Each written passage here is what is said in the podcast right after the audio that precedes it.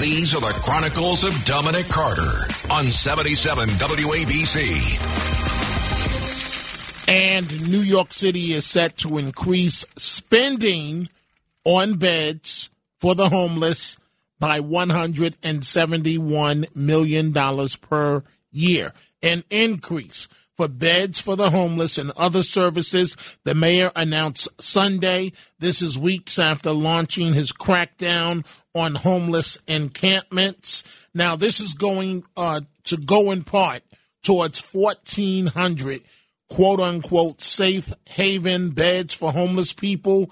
It will bring the total number of safe haven beds located at smaller sites with fewer eligibility requirements than regular homeless shelters to 4,000. So we'll see if this is a step in the right direction. What we know is that uh, many, many homeless people are petrified of going into homeless shelters, fearing for their life. So maybe these um, these smaller uh, beds, shelters, these safe havens, maybe they'll work.